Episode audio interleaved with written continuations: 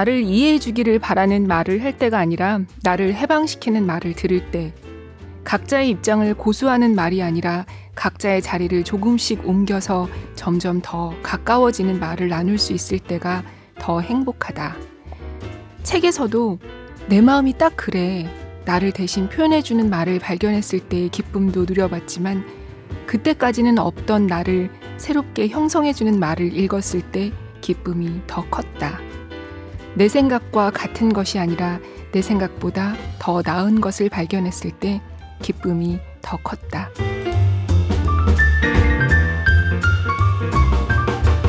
여러분도 같은 마음이신가요? 오늘은 정혜윤 작가님의 에세이 뜻밖의 좋은 일의 한 부분으로 문을 열었습니다. 안녕하세요. 2019년 7월 28일 일요일 북적북적입니다. 저는 조지연입니다. 오늘은 북적북적 200회예요. 만 4년입니다. 들어주신 여러분이 계셨기에 이렇게 이어올 수 있었겠죠. 감사합니다. 어, 북적북적은 2015년 7월 10일 그땐 아직 북적북적이란 이름을 달지 않은 채 파일럿으로 첫 업로드를 했었어요. 그때 읽었던 책이 바로 오늘 읽을 이 정혜윤 작가님의 삶을 바꾸는 책 읽기라는 책이었는데요. 그 다음 주에는 공지영 작가님의 딸에게 주는 레시피까지 두 편의 파일럿에 이어서 2015년 7월 26일 무라카미 하루키의 나는 여행기를 이렇게 쓴다 는 책으로 이 북적북적이 공식적으로 시작됐습니다. 그 다음 해인 2016년 8월에 심영구 기자가 합류했고 2018년 5월부터 권혜리 기자가 북적북적에 왔고 또 잠시 북적을 떠났던 저도 올해 1월에 돌아와서 지금은 3명의 서로 다른 목소리와 서로 다른 취향의 책으로 청취자 여러분을 찾아뵙고 있습니다. 아, 오늘이 200회이니 책을 더 고심해서 골랐어요. 처음에는 소설을 읽을까, 시를 읽을까, 아니면 뭐 여러 권을 한꺼번에 소개할까, 갖가지 고민을 하다가 결정한 책은 바로 정혜윤 작가님의 뜻밖의 좋은 일입니다. 이 책은 책 그리고 책 읽기에 대한 책이에요. 어, 작년 5월에 창비에서 나온 책인데요. 그때 마케팅이 많이 되지 않았어, 많이 알려지진 않았을 수 있는데 숨겨진 보물이랄까요? 네. 어, 이번에 낭독을 기쁘게 허락해 주신 작가님께 감사의 말씀을 드리면서 먼저 도입부에 들으셨던 부분을 이어서 읽어보겠습니다.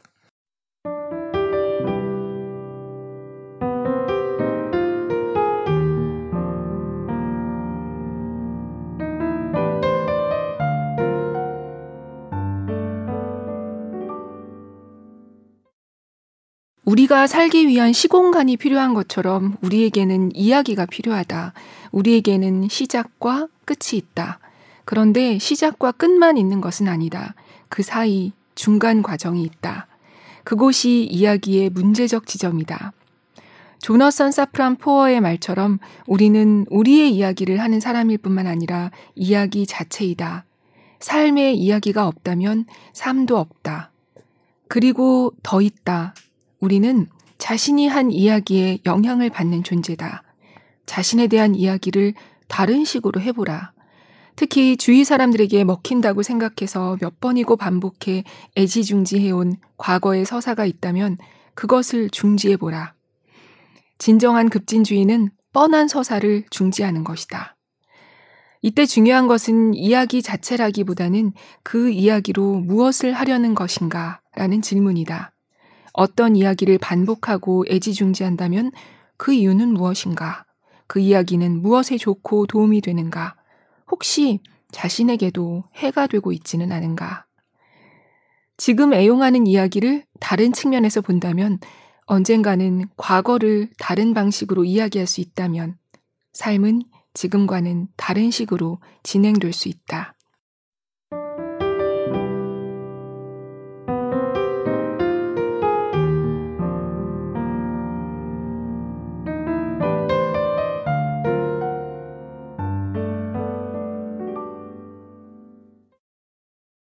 네. 그리고 이 글은 이렇게 마무리되어 어떤 이야기를 듣고 감동을 받는다면 그 이야기는 나의 일부가 된다. 앞으로 될 내 모습에 보태어진다. 나는 나를 이야기할 때 이 이야기를 하고 싶다. 즉, 나는 어떤 이야기가 불멸하기를 원했는가? 어떤 이야기가 계속되는데 기여했는가? 네. 어떤 이야기가 계속되는데 기여했는가? 라는 질문이 어떤 미래를 만들고 있는지 묻는 것 같아요. 우리는 이야기, 그리고 거기에 담긴 가치를 공유하면서 세상을 만들어 가잖아요. 어, 이 책에는 그들은 그렇게 브레이트가 말한 것처럼 이미 지나간 것이 아니라 앞으로 꼭 와야 할 세상의 한 부분이 될 수 있었다. 라는 구절이 있는데요. 세상은 원래 그런 거야. 다 그렇지 뭐. 이런 말에 굴복하지 않고 우리가 꼭 해야 하는 이야기를 계속 해나가는 힘이 우리 한 명한 한 명한테 있다.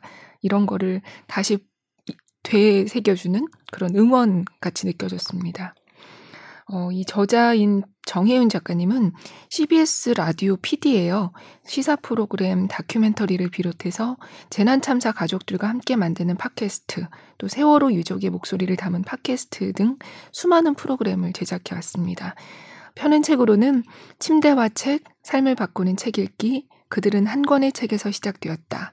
세계가 두 번 진행되길 원한다면, 사생활의 천재들, 여행 혹은 여행처럼, 마술 라디오, 스페인 야간 비행, 인생의 일요일들, 그리고 쌍용차 해고 노동자 르포르타주인 그의 슬픔과 기쁨 등등 독서, 여행, 사회에 대한 책으로 많은 팬들에게 사랑받고 있는 작가입니다.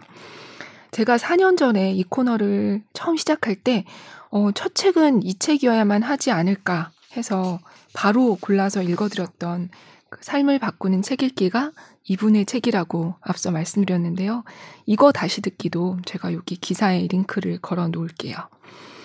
음, 정혜윤 작가님의 독서 에세이를 읽다 보면 책 읽기에 대해서 굉장히 엄청난 자극을 받게 됩니다. 세상에 내가 아직 읽지 못한 멋진 책이 이렇게 많구나.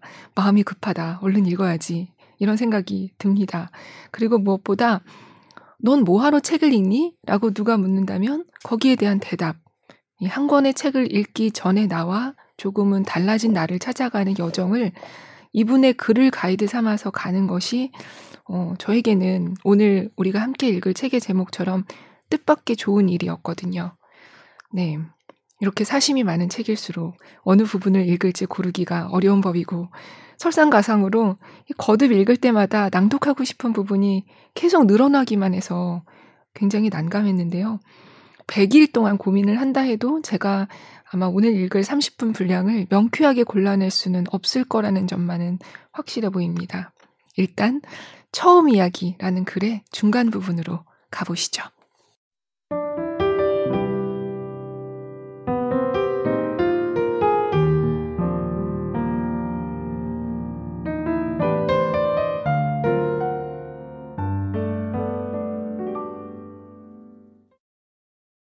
라디오 PD들에게는 직업 때문에 생긴 말버릇이 있다.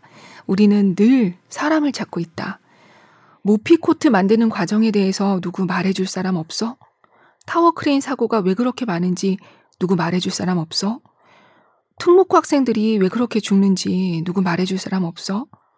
우리가 늘 입에 달고 사는 말버릇은 누구 없어? 다. 딱 맞는 누군가 있어. 그만큼 반가운 말이 없다. 딱 맞는 누군가를 알고 있다는 것이 내 자랑거리인 것만 같다. 아무도 없어. 그만큼 힘 빠지고 실망스러운 말도 없다. 어떤 사람이 바로 그 사람이라는 것. 이것이야말로 진짜 대단하고 신기한 일이다. 어떤 사람은 누군가에게는 찾고 기다려온 바로 그 사람이다. 나 역시 누군가가 기다린 그 누구일 수 있다. 누군가가 만나서 도움을 청하고 의견을 듣고 싶은 바로 그 사람이 바로 나일 수도 있다. 지금 이 글을 읽는 당신은 내가 찾아 헤매던 바로 그 사람일 수도 있다. 이렇게 우리는 서로의 살아온 삶을 납득한다. 당신이 그렇게 살고 있어서 우리에게 좋은 일이 생길 거예요. 이렇게 우리는 서로의 고유성 때문에 살아남는다. 나 자신이 누군가 기다리던 바로 그 사람이라면 정말 기쁠 것이다. 기적이라고 생각할 것이다. 나도 내 인생을 한 번은 긍정해보고 싶었다. 그래, 바로 그거야. 잘했어. 계속해. 바로 이것을 해내려고 태어난 거야. 그런데 그것이 무엇인지 어떻게 알 수 있지? 어떻게 해야 누군가에게는 없어서는 안 될 꼭 필요한 사람이 되고 꼭 필요한 일을 해내지? 그러던 어느 날 나는 오우의 겐자부로의 어떤 글을 읽고 큰 충격에 빠지고 말았다. 오우의 겐자부로는 어려서 허클베리 핀의 모험을 선물 받았다. 그로서는 처음 읽은 서양 고전이었다. 나중에 그는 소설가가 되었고 결혼을 했고 장애가 있는 아이를 낳았다. 아이의 뇌에 커다란 혹이 있었다. 아이는 뇌수술을 해도 식물인간이 될 수도 있고 평생 장애를 안고 살아야 할 확률도 높았다. 아직 그의 아내는 아이가 장애를 가진 것을 몰랐다. 이 경험은 그의 책, 개인적인 체험에 자세히 나와 있다. 소설에서 장애 아이의 아버지 이름은 버드다. 병원에서 처음 만난 의사는 아이를 위해서도 부모를 위해서도 이런 아이는 빨리 죽는 것이 낫겠다고 말한다. 두 번째 만난 의사에게 버드는 수술을 한데도 정상적인 아이로 자랄 가능성이 희박하다면 이라고 말끝을 흐린다. 의사는 답한다. 아기의 분유량을 조절해보죠. 분유 대신 설탕물을 줄 수도 있겠죠. 이렇게 해서 버드는 아내 몰래 아이가 서서히 쇠락사했다는 연락이 병원에서 오기만을 초조하게 모에 쫓기듯 기다리게 된다. 그러나 소설의 마지막에 버드는 도망만 치는 남자의 길을 그만두기로 한다. 소설은 버드가 아내 품에 안긴 아기를 들여다보는 것으로 끝난다. 그런 판단을 내릴 때 오우의 킨자브로가 머릿속에 생각한 구절이 있었으니 바로 허클베리 핀의 모험에 나오는 한 문장이었다. 허클베리 핀의 모험에서 헉은 도망한 노예 짐과 함께 미시시피 강을 따라 여행한다. 짐은 자신을 고발하지 않는 헉이 너무 고마운 나머지 줄곧 이런 말들을 쏟아낸다. 난 헉 덕분에 자유를 얻었어. 평생 기억할게. 넌 하나뿐인 내 친구야. 하지만 짐이 그런 말을 하면 할수록 헉의 마음은 무거워져만 간다. 신고를 해야만 하는 걸까? 내가 왜 어른들이 하지 말란 짓을 하는 거지? 그런 생각을 하면 노를 젓던 손에 힘이 빠져나간다. 하지만 헉은 짐이 기뻐하던 모습을 잊을 수가 없었다.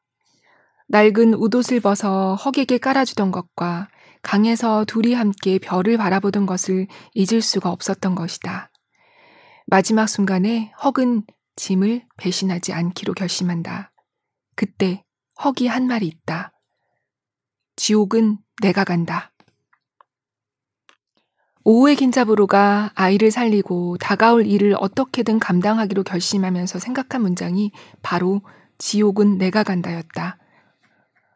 그런 선택을 한 번 하고 끝낸 것이 아니다.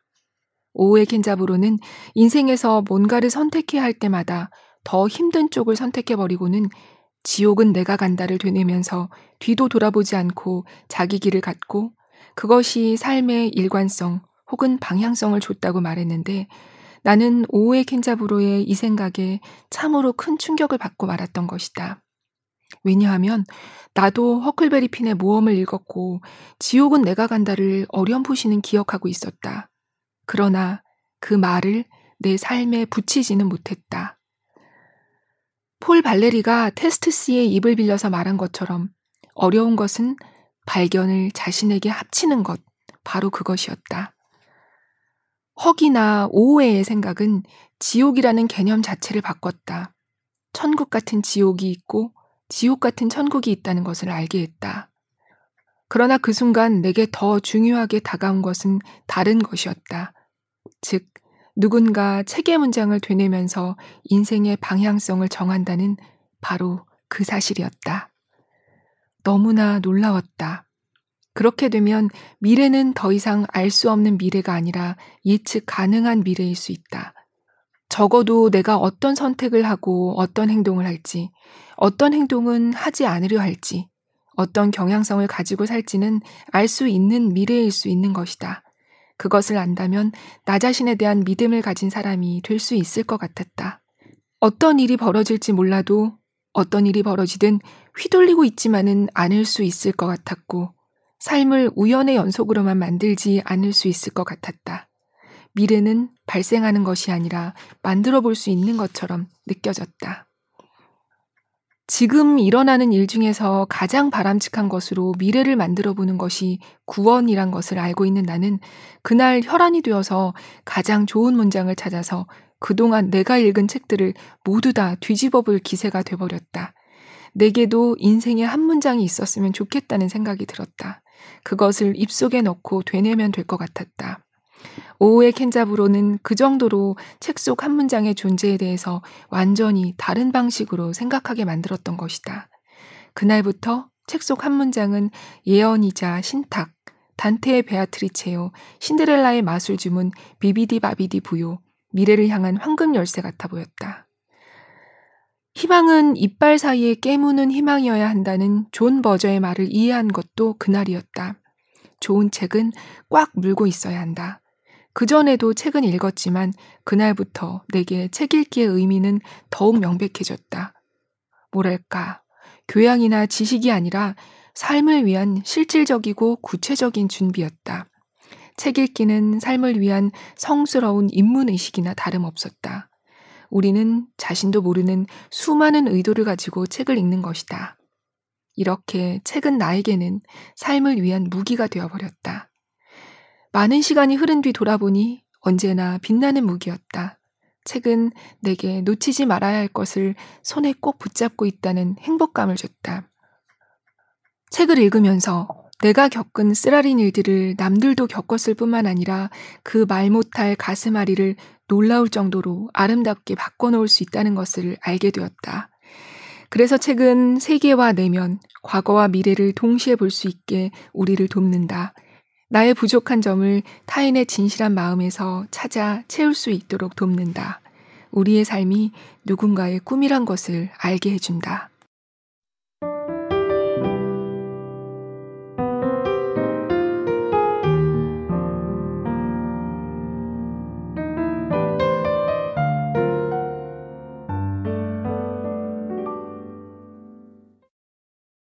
네, 이 지옥은 내가 간다. 이 글은 좀 길어요.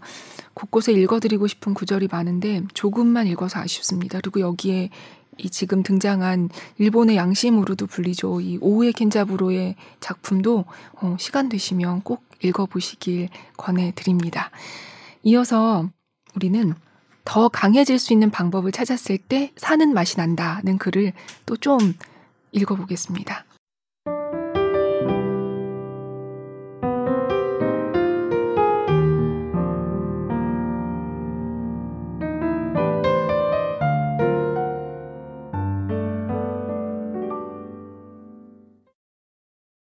루신의 첫 소설집 제목은 외침이다. 그가 외침을 쓴 배경을 말해주는 한 단어가 있다. 적막감. 루신이 말한 적막감은 이런 것이었다. 낯선 이들 속에서 혼자 소리를 질렀는데도 아무런 반응이 없다면, 다시 말해 찬성도 반대도 하지 않는다면 아득한 황야에 놓인 것처럼 어떻게 손을 써볼 수가 없다. 이는 얼마나 슬픈 일인가. 그리하여 내가 느낀 바를 적막이라 이름했다. 정막은 나날이 자라나서 독사처럼 청년 루신의 영혼을 칭칭 감았고 루신은 이것을 떨쳐버리기 위해서 영혼을 마취시키는 방법을 택했다. 그 뒤로 그는 옛 비문을 베끼는 일을 하고 살았다. 그때 루신처럼 정막감을 느끼던 친구가 그를 찾아왔다. 그리고 루신에게 글을 써보라고 했다. 루신은 이렇게 대답을 했다. 가령 쇠로 막은 방이 하나 있다고 하세. 창문이라고는 없고 절대 부술 수도 없어. 그 안엔 수많은 사람이 깊은 잠에 빠져 있어. 머지않아 숨이 막혀 죽겠지. 하나 혼수 상태에서 죽는 것이니 죽음의 비애 같은 건 느끼지 못할 거야. 그런데 지금 자네가 고래고래 소리를 질러 의식이 붙어 있는 몇몇이라도 깨운다고 하세. 그러면 이 불행한 몇몇에게 가망 없는 임종의 고통을 주게 되는데 자넨 그들에게 미안하지 않겠나? 친구는 이렇게 대답한다. 그래도 기왕 몇몇이라도 끼어났다면 철방을 부술 희망이 절대 없다고 할 수야 없겠지. 루시는 친구의 말을 듣고 이런 생각을 한다. 친구의 희망을 꺾어버릴 수야 없지. 나는 아직도 지난날 그 적막 어린 슬픔을 잊지 못하고 있지. 정막 속을 질주하는 용사들이 달릴 수 있도록 얼마간 위안이라도 주고 싶다. 내 젊은 시절처럼 아름다운 꿈을 꾸고 있는 청년들에게 내 안에 고통스러운 정막이라 여긴 것을 더는 전염시키고 싶지 않다. 이 뒤로 이어지는 것이 그 유명한 루신의 글, 희망이다. 루신은 젊은이들은 새로운 삶을 가져야 한다. 우리가 일찍이 경험하지 못한 삶을 가져야 한다고 말하며 이렇게 썼다. 희망이란 본시 있다고도 없다고도 할 수 있는 거였다. 이는 마치 땅 위의 길과 같은 것이다. 본시 땅 위엔 길이 없다. 다니는 사람이 많다 보니 길이 되어버린 것이다. 마음속 고통스러운 적막감을 더는 전염시키고 싶지 않다는 것은 나도 해봐서 아는데와는 정반대되는 생각이다. 자신의 꿈이 실패한 것을 받아들이는 것과 그것을 빌미로 자신도 꾸었던 꿈과 믿었던 가치를 폄하하는 것은 다른 문제다. 이것만으로도 대단한 출발이다. 파우스트에서 악마 메피스토펠레스는 수세기 동안 위력을 떨친 지옥의 언어를 말한다. 젊은이, 자네도 나이 들어봐. 별 수 없을걸? 세상은 변하지 않고 사람이 변하는 거야. 어느 시대나 세상 물정의 이름으로 그 많은 지식과 경험을 거론하면서 타인의 힘과 희망을 꺾는 일이 고작 다인 사람들이 흔하디 흔하다. 이와는 반대로 강한 사람은 어느 시대나 타인에게 힘을 주고 희망을 지펴 올린다. 나약한 사람은 어떻게든 남의 힘을 꺾고 에너지를 뺏는다. 약점을 바꾸느니 무기로 사용한다. 내가 너보다 더 힘들어. 그러니 내 말대로 해야 해. 힘듦을 도덕적 우월성의 근거로 내세운다. 자신의 무게를 남의 어깨에 척하니 얹어놓는다. 타인을 축소시킨다. 인간 정신을 빈약하게 한다. 마음은 그대로인데 말만 바꾼다. 강한 사람은 누가 봐도 지치고 쓰러질 충분한 이유가 있는데 그렇게 하지 않는다. 가장 고통스러울 때 가장 훌륭한 생각을 해낸다. 문제에서 출발해 새로운 것을 창조한다. 작은 희망도 포기하지 않는다. 상황이 어떻든 자신의 내면에서 더 나은 인간을 끌어낼 줄 안다. 이미 일어난 힘든 일에 짓눌리지 않고 더 나은 일을 위한 재료로 쓴다. 자신을 바꾸고 싶다고 생각하고 그것을 위해 단련하고 자신을 바꾸는 싸움에서 영웅적이다. 자신의 무게를 남의 어깨에 올려놓지 않으려 애쓴다. 감상적이지 않고 연민과 동정에 기대지 않고 고통에 호소하지 않고 최선을 다하되 기다리는 날이 오지 않을 가능성까지 받아들이고 지금 해야 할 일을 잘 해내려고 한다. 적응만이 아니라 변화를 말하고 대안을 만들려고 하고 그렇게 사는 삶이 가능함을 보여주려고 한다. 강한 사람 옆에 있으면 에너지가 낭비되지 않고 아주 많은 일들이 쉬워진다.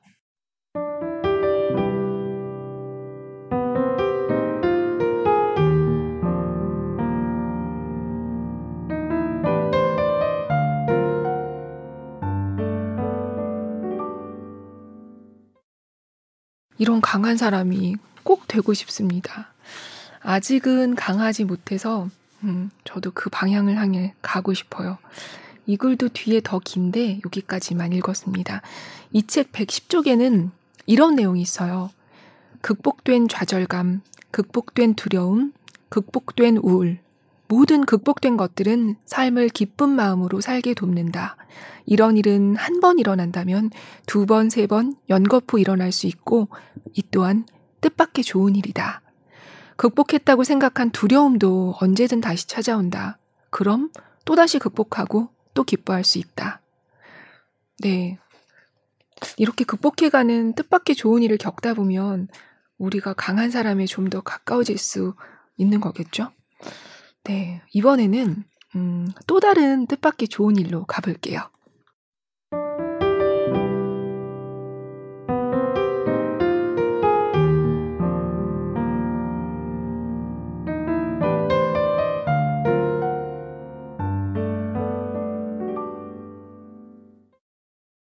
고독한 셀프 테라피가 아니라면 이탈리아의 한 소설에는 이런 말이 적혀 있다고 한다. 거의 전적으로 아는 바가 없는 이야기에 귀를 기울일 줄 아는 것이 삶의 작별을 구하는 가장 행복한 방법이다. 엄청나게 끌리는 생각이다. 그럴 수 있다면 좋겠다. 특히 그 이야기가 여행에 관한 것이라면 나는 그것이 보물인 줄 알고 행복한 눈물을 흘리면서 죽어갈 것이다. 우리 내년에는 어디로 여행 갈까? 우리 고래 보러 가자. 우리 오로라 보러 가자. 아, 이런 이야기만 하고 살 수 있다면 얼마나 좋을까. 스코틀랜드의 작가 캐슬린 제이미의 시선들은 거의 전적으로 아는 바가 없는 이야기로 가득 차 있다. 발살렌, 세인트 킬다, 로나, 라쿠에바. 이런 지명들은 상상력을 자극하고 그녀가 묘사한 장소들은 황량하지만 깨끗한 향수를 불러일으킨다. 그녀의 말대로 그런 곳에 있으면 뼈가 피리가 될 것 같다. 가넷, 흰 올빼미, 흰머리 바다제비, 범고래 등을 찾아다니는 그녀의 여행기는 다른 세계와 다른 이야기로 인도하는 웜홀 같다. 이를테면 19세기에 지어진 베르겐 자연사 박물관의 발살렌 고래홀 같은 곳. 그곳에는 130년 동안 천장에 매달려 있는 24마리 고래뼈가 있다. 긴 수염고래 15.7m 1867년. 대왕고래 24m 1879년. 문제는 베르겐 박물관이 여러모로 의문투성이란 점이다. 고래가 어떻게 베르겐까지 왔지? 누가 고래를 옮겨 천장에 매달아 놓기까지 했지? 또 하나 의문의 이야기가 있다. 아이슬란드로 가는 길에 있는 북대서양의 마지막 푸르른 언덕인 로나섬. 한때 인간이 살았으나 이제는 회색 바다 표범들과 새들만 사는 곳. 그렇다면 로나에 살던 사람들은 어떻게 되었을까? 기록에 따르면 로나 사람들은 하늘, 무지개, 구름의 색깔에서 자신의 이름을 따왔고 세상 도처에 널려 있는 악덕을 완벽하게 모르는 옛 종족이다. 마지막에 그 섬에 표류했던 사람들은 로나 주민들의 최후에 대한 글을 남겼다. 인간이 사라진 로나 섬에 범고래 네 마리가 찾아왔고 캐슬린 제이미 일행이 섬을 빙글빙글 도는 범고래를 보려고 절벽 위를 질주하는 장면은 특히 아름답다.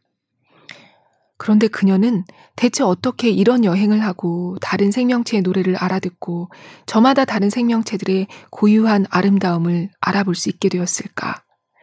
그녀 인생에 일어난 가장 예상치 못한 일, 뜻밖의 좋은 일, 그것은 관심사를 공유하는 사람들을 만나게 된 것이다. 가령 그녀처럼 10대 때에는 인적이 드문 해변을 거니면서 발 아래를 내려다보았고 나이가 더 든 다음에는 그것을 경력으로 삼은 아마추어 박물학자, 조류학자, 고고학자인 사람들. 이런 생각이 든다. 한때 사랑했고 마음을 두었던 것을 포기하지 않으면 결국 같은 길을 가는 사람들을 만나게 되는 걸까? 그만큼 반갑고 힘나고 신나는 일이 또 있을까? 그런데 이 책의 제목은 시선들이다. 모든 글이 아름답지만 제목에 대해서 자꾸 생각하게 된다. 자신만의 경험, 어려움, 관심사, 슬픔, 기쁨을 통과하는 우리의 문제 많은 삶, 우리를 애태우는 삶, 지쳐 빠지게 하는 삶, 그 삶을 꿋꿋하게 살다 보면 어느 날 우리가 얻게 되는 것은 해답이 아니라 어떤 특별한 시선이란 생각이 든다. 현실을 직시하되 다른 결론에 이르는 시선. 나에게 친구는 시선과 관련이 있다. 가깝거나 죽었거나 만나보지도 못했으나 내가 친구라고 생각하는 사람들은 세상을 보는 방식, 나의 시선을 바꿔주었다. 그들의 시선이 향한 곳을 따라가면서 낯설고 새로운 세상으로 한 발자국씩 들어갈 수 있었다. 또 다른 여행이었다. 책을 읽은 후 즐겨 던지던 질문이 있다. 예를 들면 도스토옙스키의 시선으로 보면 세상은 어떨까? 이탈로 칼비노의 시선으로 보면 이 일이 어떻게 보일까? 도스토옙스키라면 부자와 권력자와 유명이라 불리는 사람들에게 관심이 쏠리는 것을 도저히 이해할 수 없었을 것이다. 그는 부자와 권력자, 유명인에 대해서라면 손톱만한 관심도 없었다. 그는 돈에 쪼들렸지만 돈을 원한다기보다는 돈을 비웃었다. 행복과 만족감? 그것도 그의 관심사가 아니었다. 그의 관심은 고통받는 사람의 가슴에 있는 고귀함이었다. 그가 그 줄곧 인기 없는 문제에 골몰했었다는 것 자체가 그의 용기다.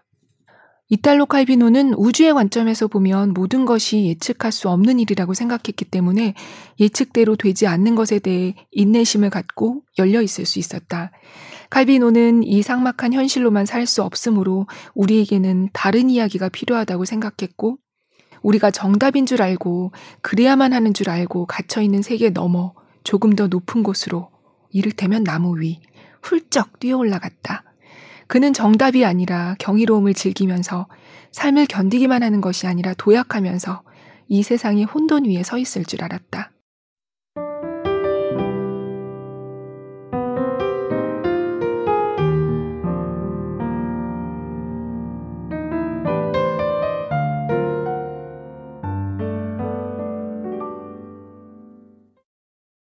네. 관심사를 공유하는 사람을 만나는 뜻밖의 즐거움. 그리고 삶을 꿋꿋하게 살다 보면 우리가 얻는 건 해답이 아니라 어떤 특별한 시선이라는 말을 비롯해서 저는 이 책을 읽으면서 밑줄을 정말 많이 그었어요. 그런 책 있잖아요. 밑줄 너무 그어서 아, 이러다가 다 밑줄 쳐야 되겠는걸 싶은. 네, 이번 책도 그랬습니다. 어, 저는 요즘 제가 지금 이 만들고 있는 포럼에서도 그렇고 사람이 어떻게 연결되고 어떻게 소통하고 어떻게 오해하고 또 어떻게 이해하게 되는지에 굉장히 관심이 많은데요. 그래서 그런지 관계나 연결 이런 내용들이 어떤 책을 읽어도 눈에 자주 들어오더라고요. 어, 이번엔 더 이상 삶을 겁내지 않으려면 이라는 글의 후반부를 읽어볼게요.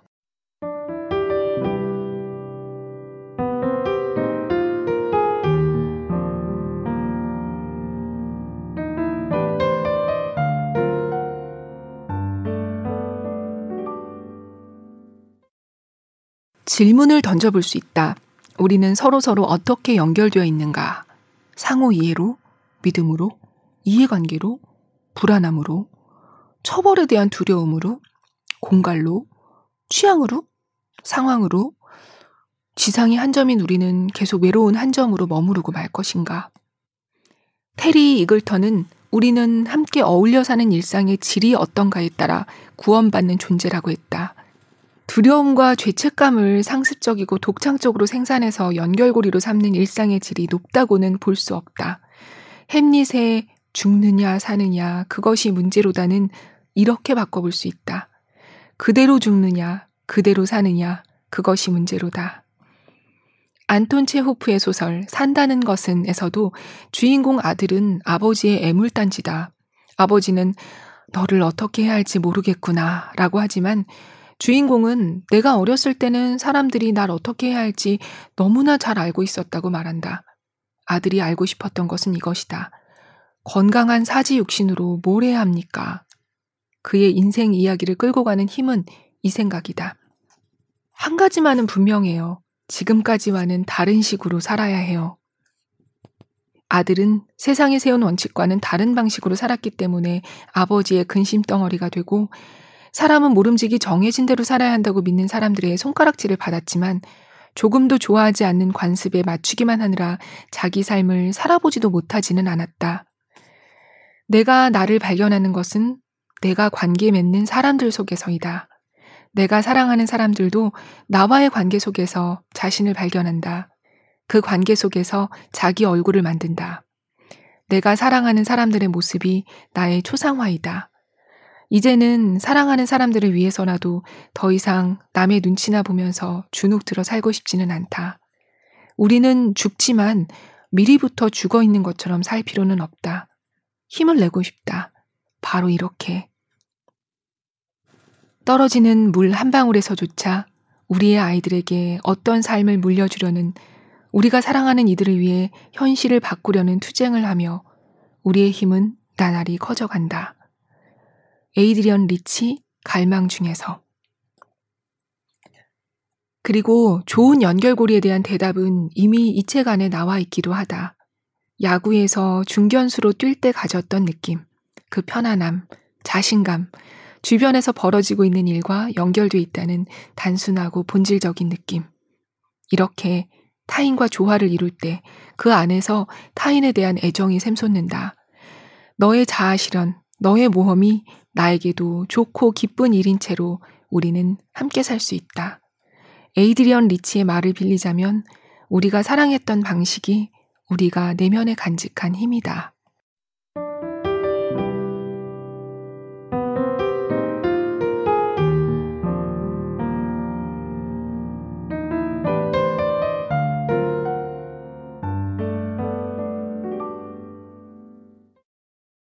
저자는 좋은 연결고리라는 표현을 했는데요. 어, 다른 글에서 이렇게 말하기도 했어요. 각자 자신들 안에 있는 가장 좋은 것을 끄집어낼 때 사는 맛이 난다. 세상은 수없이 힐링을 말하지만 나에게 힐링은 서로의 좋음을 나누는 것이다. 좋은 대화와 좋은 생각을 서로 나누어 가는 것이다. 나와 남의 관계는 나와 나의 관계와 크게 다르지 않으므로 좋은 대화는 나를 소중히 여기는 사람의 시선으로 나를 보게 만든다. 네. 이 책은 크게 네 개의 장으로 이루어져 있어요. 1장은 사는 맛, 2장은 자아, 3장은 사랑과 우정, 4장은 어떻게 살 것인가 라는 소제목이 있고요. 각 장마다 5편에서 8편 정도의 글이 담겨 있습니다. 골고루 읽어드리려고 노력은 했는데 고르다 보니 3장이 좀 많아요. 어, 이번에는 내가 왜 온 세상의 짐을 짊어져야 해? 라는 글의 일부를 읽어보겠습니다.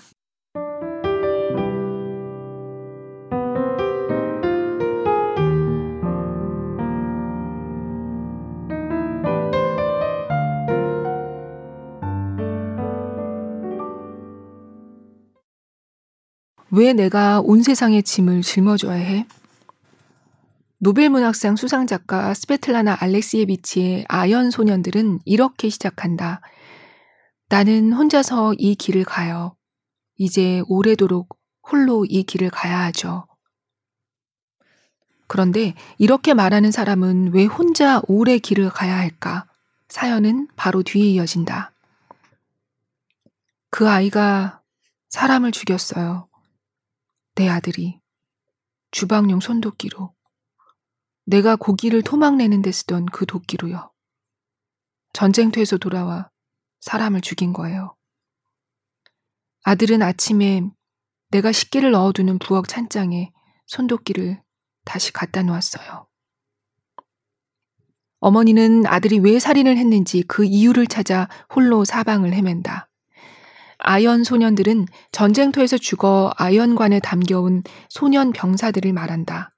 그 소년들은 죽기 얼마 전까지만 해도 소련에서 9학년에 다니던 아이들이었다. 죽어갈 때는 하나같이 엄마를 불렀다. 책 속에는 아프간에 파병됐던 수많은 사람의 목소리가 담겨 있다.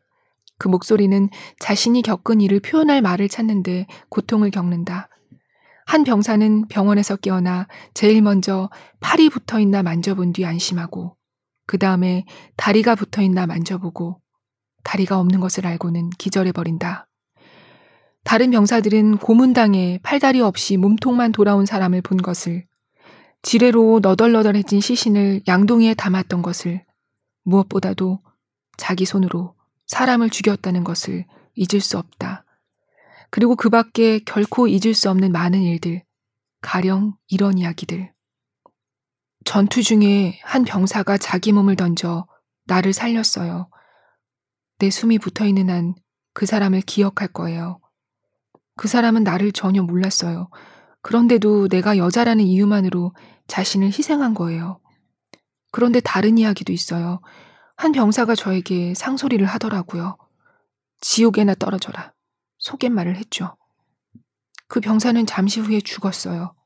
머리와 몸통이 반씩 떨어져 나가서요. 바로 내 눈 앞에서요. 이런 이야기들은 마음에 평온을 주는 것이 아니라 마음을 불편하기 짝이 없게 만든다. 그 또는 그녀들의 슬픔이 뇌리에 박힌다. 한 사람이 겪은 고통은 극도로 주체적이어서 어떤 추상에도 끼워 맞출 수 없다. 삶은 너무나 복잡해서 손쉬운 해결책이란 없는 것이 분명해 보인다. 그런데 왜 우리는 이런 글을 읽을까? 왜 타인에게 벌어진 일에 관심을 가져야 할까? 왜 한 사람 한 사람의 목소리에 주의를 기울여야 할까? 어쩌면 가장 중요한 것은 진실이기 때문일 수도 있다. 이런 잔혹한 일이 더 이상 벌어지지 않는 더 나은 사회에 대한 꿈을 포기하는 것이 곤란한 일이라서 그럴 수도 있다. 이런 질문은 우리가 한 번이라도 딱 맞게 대답할 수 없는 질문이 세상에 널려 있다는 것을 알게 해준다. 어쩌면 이런 질문이 이상할 수도 있다. 타인의 슬픔을 함께 슬퍼하는 것에도 질문을 던져야 하나? 우리가 진실에 그토록 무관심하다면 그 많은 글과 뉴스, 이야기들은 다 무엇인가? 우리가 비극을 대하는 태도는 이렇다. 나도 저렇게 될 수 있어. 저렇게 되지 말아야지. 나한테 뭐 그런 일이 생기겠어? 하지만 누가 알아? 다행히 나는 그런 일을 겪지 않았어. 안타깝게도 타인과 나의 간극은 이렇게나 크다. 타인의 불행 앞에서 느끼는 이상한 안도감, 그 일을 내가 겪지 않았다는 입 밖으로는 내지 못할 기쁨이 있고 가까운 사람의 죽음 앞에서조차 특히 내가 부러워하던 사람이라면 기묘한 쾌감을 느끼기도 한다. 비극이 아니더라도 다른 사람이 이룬 성취는 우리를 쓸쓸하게 하기도 한다. 그런 이야기는 슬퍼서 더 못 듣겠어요. 힘들어져요. 남의 고통이 내 정신 건강의 문제로 전락하고 우리는 다른 무엇보다도 내가 슬퍼지지 않는 것, 힘을 뺏기지 않는 것을 중요하게 여기기도 한다. 우리가 그렇게 하는 동안 다른 누군가는 흔적도 없이 사라진다. 불쌍해, 안 됐어, 언제까지고 이것이 우리가 할 수 있는 말의 전부라면 너무 공허하다. 그러나 모든 것을 다 할 수도 없는 것 또한 사실이다. 그래서 이렇게 말한다. 지난 일은 잊어. 뭐하러 더 생각해. 자꾸 말해서 뭐해. 잔혹성을 은폐할 가능성이 있는 말이란 것을 알면서도 한다. 세상이 그렇지 뭐. 억울한 사람이 어디 한둘이야? 밖에 나가봐. 억울한 사람 널려 있어. 자신을 정당하기 위해 보편성을 끌어들인다. 우리는 현명하게도 빨리 물음표를 내리기를 요구하는데 그것은 책임감과 자괴감, 무력감을 동시에 덜어준다. 무력감을 피하려고 부당한 것을 정당화할 필요까지야 있겠는가 싶지만 우리는 그렇게 한다. 우리의 마음이 얼마나 진실하냐와 상관없이 우리에게는 잔인한 면이 있다. 문제는 여기서 끝이 아니다. 타인의 아픔을 조롱하기까지 한다. 타인의 미래에 대한 상상력뿐만 아니라 자신의 미래에 대한 상상력도 빈약하기 짝이 없을 때 이런 일이 벌어진다. 진실로 애석하게도 우리는 많은 좋은 것들을 잃어버렸다. 많은 좋은 것들을 버리고 살아왔다. 한때 좋은 것들이 있던 자리를 차지한 것이 과연 무엇인지 나는 재난 참사 유족들을 대하는 몇몇 사람들의 태도에서 본다. 한때는 저 사람들은 얼마나 슬플까, 앞으로 어떻게 살게 될까, 삼가 예의를 다할 줄 알았지만 지금 그 자리는 참으로 편협하고 째째하고 입에 담기도 모호한 생각들이 차지하고 있다. 보상금 받으려고 그러는 거 아니야? 보상금 받은 거 있지. 친구야, 돈 좀 빌려줘. 묵히지 말고 나한테 맡겨. 좋은데 투자해 줄게. 유족이면 가만히 슬퍼하지 국회의원들이 만나주니 출세한 줄 아는 모양이지. 지가 뭐라도 된 줄 아나 봐. 유가족이 벼슬이야. 대체 누가 이렇게 미운 한국말을 만든 것인가? 돈을 말하면서 우리 마음은 너무 가난해졌다. 욕망은 전혀 관용이 없다. 다른 사람에게 어떻게 살아야 한다고 요구하고 슬픈 사람을 공격하면서 자신의 힘을 확인하는 사람들도 있지만 그 일은 결국 우리 모두의 은밀한 두려움이 되어간다. 나도 욕먹는 거 아니야? 그렇게 우리는 지옥을 품고 산다. 우리도 언제 공격을 받을지 몰라 두렵다. 다음엔 내 차례가 될까봐 두렵다. 걸리버 여행기에서 거인국에 간 걸리버처럼 다음에 어떤 거인이 나타나서 나를 괴롭힐까 두렵다. 멸시하면서 멸시당할까 두려워한다. 공격하면서 치유를 말한다. 그것을 바꾸지 못하고 두려워하는 것이 우리의 수치다. 무슨 일이 일어나도 아무 상관없다고 생각하는 것 자체가 수치다. 그 생각을 밀고 나가면 나 역시 어떻게 되어도 상관없는 것 아니겠는가. 찰스 부코스키의 말처럼 우리는 폭탄과 지옥과 수치를 함께 안고 살고 있다. 시몬느 베이유는 불행한 인간에 대해 깊은 주의를 갖고 무슨 힘든 일이라도 있습니까? 라고 물어보는 힘을 가졌는가에 인간다움의 자격이 달려 있다고 했지만 나도 숱하게 인색하게 내 마음을 나눠주곤 한다. 오늘 내가 타인에게 나눠주기를 아까워하는 마음에 대해 생각해 보니 내가 그토록 공감받고 이해받기를 원했던 사람에게 끝내 그것을 얻지 못했다는 사실이 내 마음을 어지럽힌다. 그가 나에게 마음을 열었더라면 얼마나 좋았을까. 또 다른 생각도 든다. 이런 일을 겪은 사람들은 한 단어로 규정된다. 그 사람은 전쟁 용사야. 전쟁 때문에 아주 망가졌대. 비슷한 변주는 무한히 많다. 그 사람은 장애인이라서 그래. 알고 보니 입양아래. 이주민 노동자잖아. 성소수자였다는군. 아, 그래서 그렇구나. 이제 이해된다. 우리는 한 사람을 얼마든지 축소한다. 그 순간 모두 고개를 끄덕인다. 아, 알겠어. 그래서 그랬군. 비로소 공감대가 형성된다. 쿤데라는 바로 이런 모습을 보고 폭소를 터뜨렸다. 어리석음을 참을 수 없어서 터뜨리는 웃음. 그는 한 사람의 개성, 정체성, 가치, 이것들을 파괴하여 무의미한 획일성으로 만드는 것이 악마적인 것이라고 생각했다. 타인에 대한 존중은 한 사람을 하나의 원인으로 당위로 환원시키지 않는 것을 빼놓고는 말할 수 없다. 시간이 없다고들 하지만 한 사람을 한 개인으로 볼 수 없을 만큼 시간이 없어서는 곤란하고 무엇보다 환원은 자신의 문제에서 도망쳐 본 사람들의 언어 습관이다. 모든 문제를 단번에 해결하기 위해 편리한 방편 뒤로 숨어든 사람의 시선이다. 이렇게 축소하는 것이야말로 한 인간의 삶을 무겁게 한다. 더구나 내가 타인을 정당하게 대하지 못한다면 무슨 근거로 나 자신을 정당하게 평가해달라고 할 수 있겠는가. 우리도 다른 사람이 피상적인 시선으로만 본다면 슬프고 화나지 않는가. 그런데 사람이 자꾸 그런 말, 너는 그래서 그래를 들으면 어떻게 될까? 그는 다른 사람이 규정하는 그대로가 될까? 아니면 다른 사람이 어떻게 보든 자신의 삶을 살 수 있을까?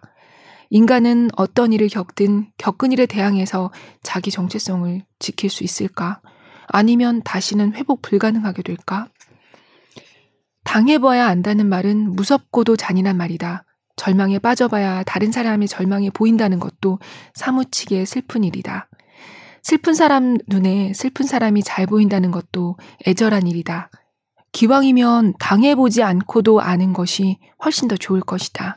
당해보지 않고도 아는 사람이 가장 지혜로운 사람이다. 하지만 천만 다행으로 이야기는 여기서 끝이 아니다. 인간에게는 개인주의만 있는 것은 아니다. 차가움과 시커먼 욕망만 있는 것은 아니다. 인간은 개인주의와 그것을 확 뛰어넘는 이상하고 설명 불가능한 관계 사이에 걸쳐 있다. 어리석음과 놀라운 장점 사이에 걸쳐 있다. 덧없는 우리에게 구원의 능력이 있다. 덧없는 우리가 다른 사람을 혼자 견디게 내버려 두지 않을 수 있다. 덧없는 우리가 도시의 삭막한 골목마다 꽃을 심는 손길의 주인공이기도 하다. 덧없는 우리가 타인의 희망일 수 있다. 우리의 외롭고 폐쇄적이고 부서진 마음을 사랑과 꿈이 얼마든지 합쳐놓을 수 있다.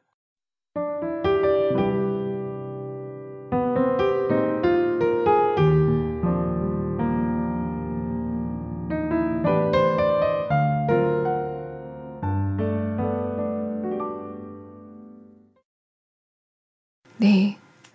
이어서 존 쿳시의 소설 페테르부르크의 대가의 한 부분이 나오는데요. 어, 여기에 그런 내용이 있어요. 주인공이 도스토옙스키인데요. 어, 이 사람이 목줄에 묶인 개를 발견합니다. 그런데 굉장히 괴로워하면서 짖는 개인데요. 그 개를 풀어주지 않고 방으로 돌아와요, 집으로. 그런데 그 개의 울음소리가 그를 계속 따라옵니다. 음, 그러면서 그는 그때 이렇게 생각해요. 왜 나일까? 왜 내가 온 세상에 짐을 짊어져야 해?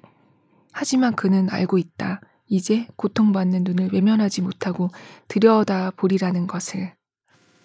네. 이 글 바로 다음이, 다음 글은 고통스러운 사랑이라는 글이에요. 여, 이 글도 정말 여기서 읽어드리고 싶은데, 시간상 못 읽어드리지만 책으로 꼭 읽어보세요. 그 글의 중간에 어, 이런 내용이 있어요. 260쪽으로 잠깐 가보겠습니다. 음, 사실 내가 개인적으로 많은 작가들에게 가장 많이 배운 것은 고통에 대한 태도들이었다. 자신의 고통을 과대평가하지 말아야 한다는 것과 고통에 놀라는 대신 그동안 다른 사람의 고통에 얼마나 무감각했는지에 놀라는 것이 맞는다는 것과 고통스러운 변화를 두려워하지 말아야 한다는 것, 가장 큰 실망감을 주었던 일도 그 일 없이는 다른 어떤 일도 일어나지 않을 일이었다는 것에 대해서 배웠다. 그러나 내가 가장 많이 생각하는 사람은 책의 저자로는 도스토옙스키고 실존 인물은 세월호 유족들이다. 네, 이렇게 도스토옙스키와 예은 아빠 유경근님의 소원, 조각가 자코메티의 마지막 인터뷰로 이어지는 글이에요. 네, 이 사장 어떻게 살 것인가에 실린 글도 어, 다 읽어드리고 싶어요. 여기는 어떤 제목들이 있냐면요. 처신을 잘한다는 것에 대하여. 이 글은 톨스토이 작품으로부터 출발하는 얘기고요. 어, 누구나 한 번만 산다면 이건 호시노 미치오의 영원의 시간을 여행하다 하는 이 글을 책을 통해 보는 지금 살아있다는 것의 의미 그리고 넌 알아 어떻게 살아야 하는지 라는 글은 김한민 작가의 그래픽 노블 비수기의 전문가들의 질문에서 제목을 따온 글인데요. 이 글도 읽어드리고 싶은데 길어요. 그래서 꼭 읽어보셨으면 합니다. 그리고 저는 이 비수기의 전문가들을 못 읽어봐서, 어, 이것도 꼭 읽어야겠다 하고 이번에 리스트에 올려놨습니다. 그리고 오늘 마지막으로 함께 읽을 거는 이제는 길을 잃고 싶지 않다라는 글입니다.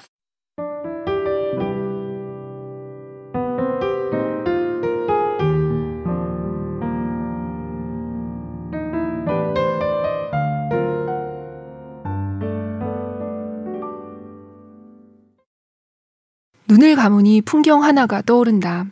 내 친구가 사는 섬 동네에 어느 날 떠돌이 엄마 개가 여섯 마리 새끼 강아지와 나타났다. 개는 새끼를 낳은 지 얼마 되지 않아 축 늘어진 젖가슴을 하고 먹을 것을 구하러 다녔다. 그렇게 뭔가 구한 날은 새끼부터 먼저 먹였다. 그러던 어느 날 그새 아장아장 걸을 수 있게 된 새끼 한 마리가 짧은 다리로 도로를 건너려고 했다. 저 파랗게 출렁이는 건 뭐지? 신기한 걸? 강아지는 바다를 알아본 참이었던 것 같다. 엄마 개는 강아지를 준엄하게 야단치는 표정을 짓고서 목덜미를 입으로 물어들었다. 그때 차량의 행렬은 새끼를 입에 문 엄마 개가 안전하게 길을 건너가기를 기다렸다. 나는 바로 그 모습을 지켜보던 친구에게서 이 이야기를 전화로 듣고 있었다. 나와 통화를 하던 친구는 나를 팽개치고 강아지를 무사히 내려놓은 엄마 개에게 폭풍 같은 칭찬을 쏟아부었다. 야, 너 왜 이렇게 착하니? 너 정말 착한 개야. 쪽쪽쪽쪽쪽. 수화기 너머로 그 소리를 듣는 내 마음속에 안도감과 사랑이 솟구쳤다. 동물부터 인간, 바다까지 온 세상이 사랑할 것으로 가득 찬 것처럼 느껴졌다. 그 순간만큼은 서로가 서로를 결코 잘못된 길로 인도하지 않는 것처럼 보였다. 그런데 이렇게 생긴 사랑으로 무엇을 할까? 이 사랑은 무엇을 위해 쓰일까? 리베카 솔닛의 걷기의 인문학에는 이런저런 이유로 걸었던 몸으로 더 넓은 세상과 만났던 수많은 사람이 등장한다. 그중 내 마음을 가장 끌었던 사람은 시인 워즈워스였다. 그의 시집 서곡 서문에 나오는 한 구절 때문이었다. 내가 택한 길잡이가 그저 하늘을 떠도는 구름뿐이라고 한들 나는 길을 잃을 수가 없소. 그동안 인생 중반에 이르러 길을 잃고서 나는 어두운 숲을 헤매었네로 시작하는 단테의 신곡부터 길을 잃는 글이라면 충분히 읽어왔고 매일 서러워지는 것은 나 자신이 아니라 장애물과 해결해야 할 문제인 것처럼 맥 빠지고 길을 잃은 듯한 느낌 역시 실컷 맛봐왔다. 그러나 이제는 길을 잃지 않는 이야기, 갈 길을 잘 아는 이야기, 아주 먼 훗날에도 쓸모있게 이어져 멀리 가는 길을 만드는 이야기를 듣고 싶고 하고 싶다. 내가 지금 걷고 있는 길이 나의 길이라는 것, 그리고 내가 옳게 그 길을 걷고 있다는 느낌을 갖고 싶다.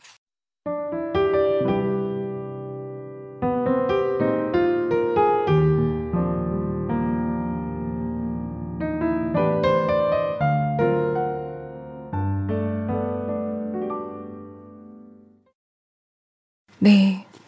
여기는 이 마지막 글도 길어요. 그래서 제가 밑줄 쳤던 부분만 조금 조금 그냥 간단히 읽어드려 볼까 해요. 길을 잃지 않는데 중요한 것은 연결이었다. 사랑을 일상과 영혼 둘 다에 연결하는 것. 가장 좋아해서 아름답다고 느낀 이를 앞으로의 나와 연결하는 것. 그러면서 이 저자는 워즈워스의 서곡을 또 한 번 인용합니다. 푸른 정자에서 쉬시게, 그리고 홀로 있지 말고, 세상에서 가장 좋아하는 사람과 함께 하시게. 네. 그리고 아까 앞서 지옥은 내가 간다 들으셨잖아요. 그 부분도 여기 한 번 더 인용되는데요. 이렇습니다. 오후의 켄자부로가 지옥은 내가 간다를 되는 것처럼 나도 부끄러울 때는 이 문장을 기억하려고 한다. 이 시에 담긴 마음이 어떤 것인지 결코 모르지 않는다. 주제 사라마구가 리스본 쟁탈전에서 말한 것처럼 우리가 듣기는 했지만 의미를 파악하지 못한 몇몇 구절들을 제대로 이해했더라면 우리 인생이 얼마나 달라졌을지 알 수 없는 일이고 우선 또렷하게 들리는 말부터 이해하지 못하는 척 하지 않는 것이 훨씬 나은 일인 것이다. 네.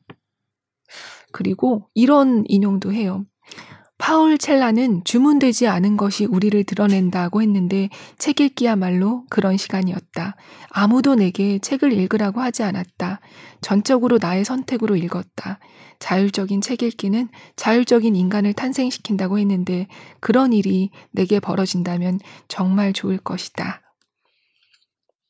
네. 그러면서 저자는 책이, 음, 어쩜 단조로울 수 있는 인생의 변화를 가져왔고 내 인생이 어떤 딱딱한 껍데기와 꽉 막힌 주장으로 그 내가 그렇게 고집 부리는 것을 책이 막아줬다고 썼습니다.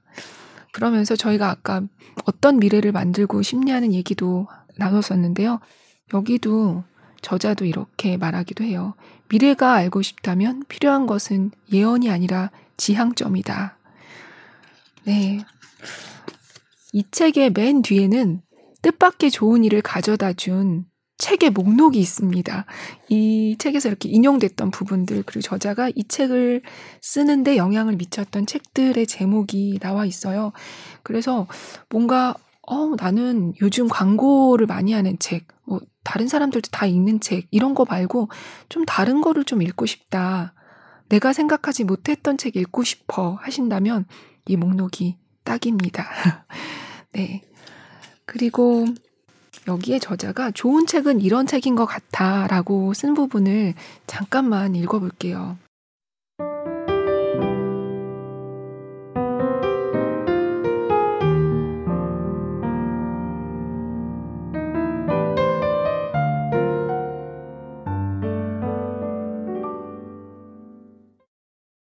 좋은 책은 그 글을 읽기 전과 읽은 후의 세상이 달라 보이게 한다. 좋은 책은 인간은 비탄, 슬픔, 고통에 침몰하는 것이 아니라 그것을 재료로 뭔가 비탄, 슬픔, 고통을 다른 일로 바꾸는 일, 이를테면 시 또는 한 편의 글을 만들고 있는 중이란 것을 알려준다. 좋은 책은 있는 그대로의 현실을 확대, 반복, 재생산하는 것이 아니라 있어야 할 세상에 대해서 말하려고 애쓴다. 좋은 책은 어디선가 진실은 이야기되고 있다는 것에 대해서 민감하게 만든다. 좋은 책은 문제와 사태를 다루는 데 있어 내 방식과는 다른 방식이 있다는 것을 알게 하고 사태를 보는 다른 눈, 제3의 눈을 가질 수 있게 나를 돕는다. 좋은 책은 다른 사람의 생각 속에서 장차 내 생각이 될 것을 찾아내고 다른 것을 느끼도록 자극하고 다른 일을 해보도록 격려한다. 좋은 책은 누군가 이미 용기를 냈었다는 것을 알게 해준다. 좋은 책과 만나는 어떤 특별한 순간, 서러운 마음도 자아도 사라지고, 이건 진짜다, 진짜 멋지다, 라는 마음과 가벼운 한숨, 벅찬 가슴만 남는다.